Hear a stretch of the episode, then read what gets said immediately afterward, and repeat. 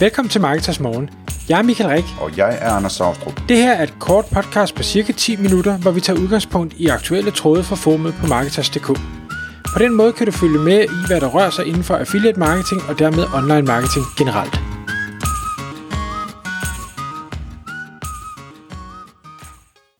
Godmorgen Michael. Godmorgen, Anders. Så er det Marketers morgentid, klokken er 6, og i dag der skal vi tale om en situation, som et medlem inde på Marketers forum har øh, øh, skrevet om i en tråd derinde. Og det handler om muligheden for at bygge et affiliate site, før man bygger en webshop, kan man sige. Altså en person, som gerne vil i gang med at have en webshop, men som ikke vil i gang lige nu, og som overvejer i mellemtiden på det her domæne, som vedkommende har, at bygge øh, et affiliate site, og så senere konvertere affiliate sitet til webshoppen. Kan du prøve at tage os igennem øh, tråden og, og nogle gode råd til sådan en situation, Michael? Ja, selvfølgelig. Altså for det første synes jeg, at det er et rigtig øh, relevant spørgsmål at stille. Øhm, altså øh, vedkommende har et, et, øh, generisk domæne øh, og har den her ønske om en dag at få bygget den her webshop op, men føler ikke, at der er, er tid, lyst, øh, penge, hvad, hvad begrundelsen nu er, lige nu øh, og vil derfor gerne bygge det her øh, affiliate site. Jeg tror umiddelbart ikke, at vedkommende har prøvet at bygge affiliate sites før, skal det lige siges, og det synes jeg egentlig er et ret vigtigt element at, at have med i dialogen, når vi øh, tykker det igennem her.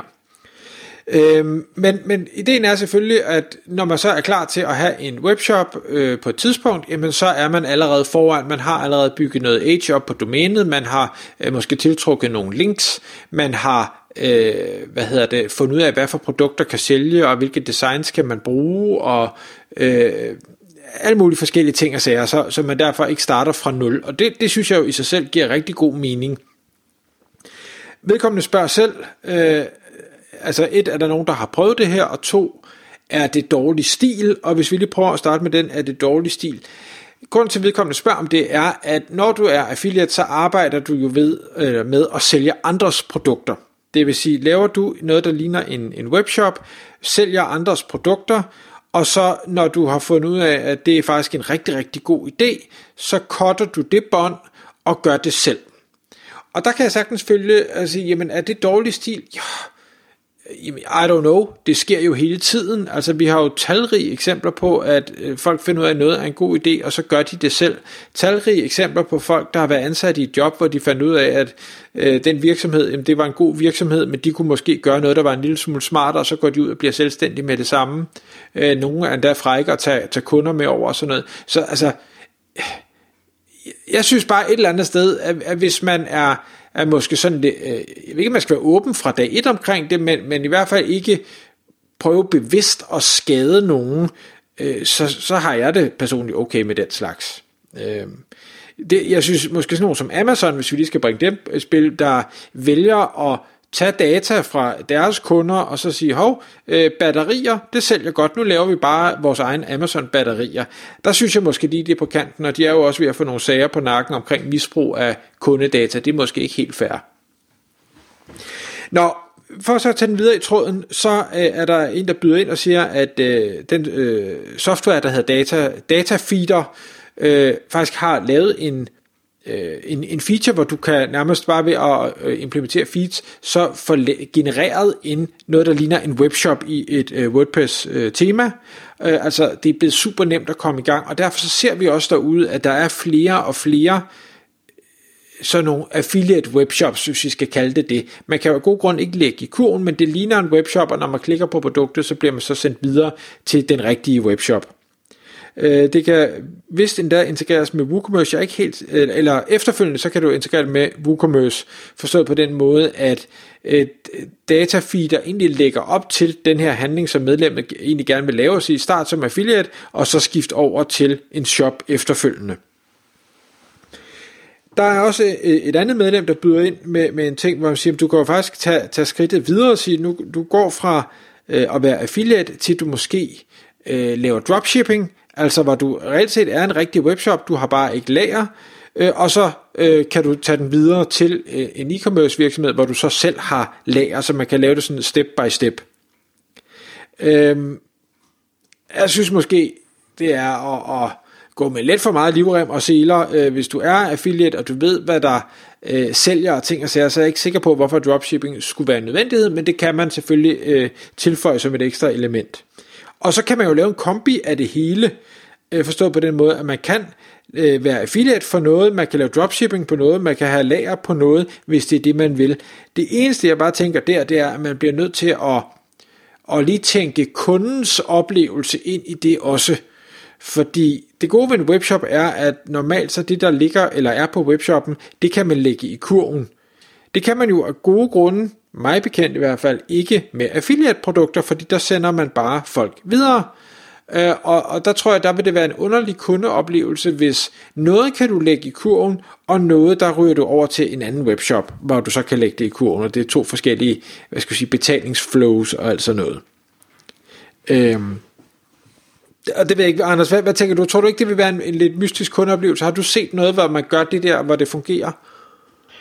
Nej, det, det har jeg Jeg har, jeg har det nok lidt ligesom dig, at, at det, øh, det kommer lidt for tæt på sådan at være noget, der kan misforstås. Jeg tror ikke, at, øh, at det er en taktik, jeg sådan umiddelbart vil øh, stemple som en god og sikker taktik, hvor man ikke kan komme i problemer senere. Så, så vil jeg måske hellere, hvis man teknisk kunne lave en løsning, hvor man i bund og grund får snablen ned i en anden webshops varelager, øh, og så kunne hente over, så man i, i bund og grund bliver en webshop, og så er det jo sådan lidt øh, dropshipping-agtigt, øh, jo egentlig i bund og grund. Øh. Men, men en ting, jeg så stoppede op ved, da, da jeg læste vedkommendes øh, beskrivelse af, hvad det var, vedkommende ville, og grunden til, at jeg tror, at vedkommende måske ikke er affiliate, det er, at øh, vedkommende vil gerne sætte det her affiliate shop op, øh, og vil gerne øh, have sin berettigelse ved at lave øh, produktbeskrivelser på nærmest alle produkter, godt opbygget kategorisider, linkbillede, levere godt indhold osv. osv. osv. Og hvor jeg tænker, øh, det er jo en gigantisk opgave, så hvis du ikke starter med en webshop lige nu, fordi du, du ikke har tid og lyst og fortravlt eller penge eller hvad det er, så synes jeg bare ikke, det hænger sammen op i mit hoved, at man så gerne vil gøre alt det her. Og det der jo er vigtigt, hvis man laver en affiliate webshop, det er, at man skal have en berettigelse. Altså der skal være en grund til, at du er der, fordi hvis ikke du har, hvis der ikke er en grund, så øh, kommer du formentlig ikke til at ranke og kunne skaffe trafik. Så det er noget med, at du måske har andre eller bedre øh, produkttekster. Det kan være, at du har nogle andre filtreringsmuligheder. Det kan være, at du har flere produkter, fordi du henter produkter ind for mange forskellige webshops, så, så øh, kunden får et større udvalg at, at kigge igennem og filtrere på. Øh, og så kan der være alle mulige andre øh, ting, du har fundet på, der gør, at din affiliate webshop har en, en berettigelse. Øh, men man må bare ikke være bleg for, at det er et øh, stort stykke arbejde, og det kan også være, øh, hvad skal vi sige, økonomisk øh, dyrt at få udviklet spændende ting. Øh, jeg er med på, at meget af det findes som standard, men du skal jo være, gerne være lidt bedre end webshoppen, hvis din ene berettigelse er, eneste berettigelse er, at du har øh, flere produkter, så er jeg ikke sikker på, at det nødvendigvis er nok til at kunne konkurrere. Øhm, så et eller andet sted vil jeg jo nok overveje, øh, hvis, hvis jeg var vedkommende, så sige, hvis jeg gerne vil lave alt det her arbejde, er det så affiliate, jeg skulle være, eller skulle jeg faktisk hellere starte en dropshipping business, fordi så, og så kan jeg nemlig være en rigtig webshop. Jeg laver alligevel alt det rigtige arbejde. Jeg håndterer ikke lageret. Øh, det slipper jeg for. Og selvfølgelig tjener jeg så mindre per produkt. Det er jo, hvad skal jeg sige, konceptet på, på dropshipping. Men, men jeg har heller ikke den samme risiko. Øh, og, og så går den vej. Så det, det vil jeg jo nok anbefale, mm. hvis man har den tid. Ja.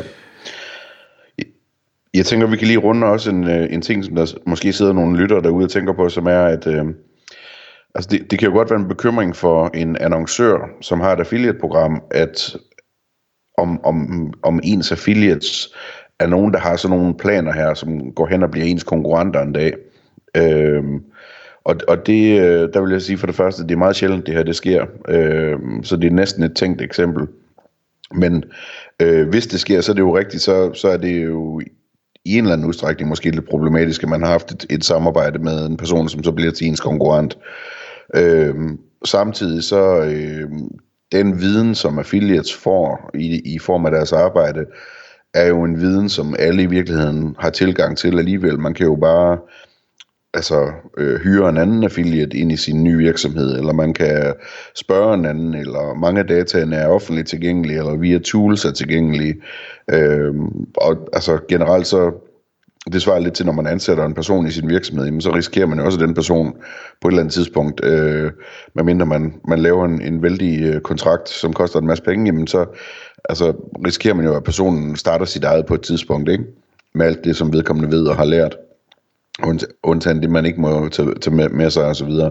Så altså, min personlige holdning er, at det ikke er noget, man sådan skal bekymre sig særligt over. Det, det handler mere om at være den bedste og løbe så hurtigt som muligt, end i forhold til at beskytte sig mod alt øh, potentielt fremtidig konkurrence, fordi det kan man ikke rigtig alligevel. Nej, og jeg tror faktisk, det, jeg havde et interview med Dennis Dreyer fra Rito på et tidspunkt, hvor, hvor han altid har delt meget ud omkring alt, hvad han har lavet, og hvor han er meget opmærksom på, at det giver konkurrenter, uagtet om det så er gennem affiliate eller andet, og hvor hans holdning er, jamen øh, det er fint, det presser mig til, at jeg bare skal være længere foran, jeg skal være cutting edge, jeg skal hele tiden udvikle min forretning, for så kan de alligevel ikke følge med, for når jeg fortæller om det, så har jeg gjort det. Og det synes jeg faktisk er en meget fed tilgang. Tak fordi du lyttede med. Vi ville elske at få et ærligt review på iTunes. Hvis du skriver dig op til vores nyhedsbrev på marketers.dk-morgen, får du besked om nye udsendelser i din indbakke.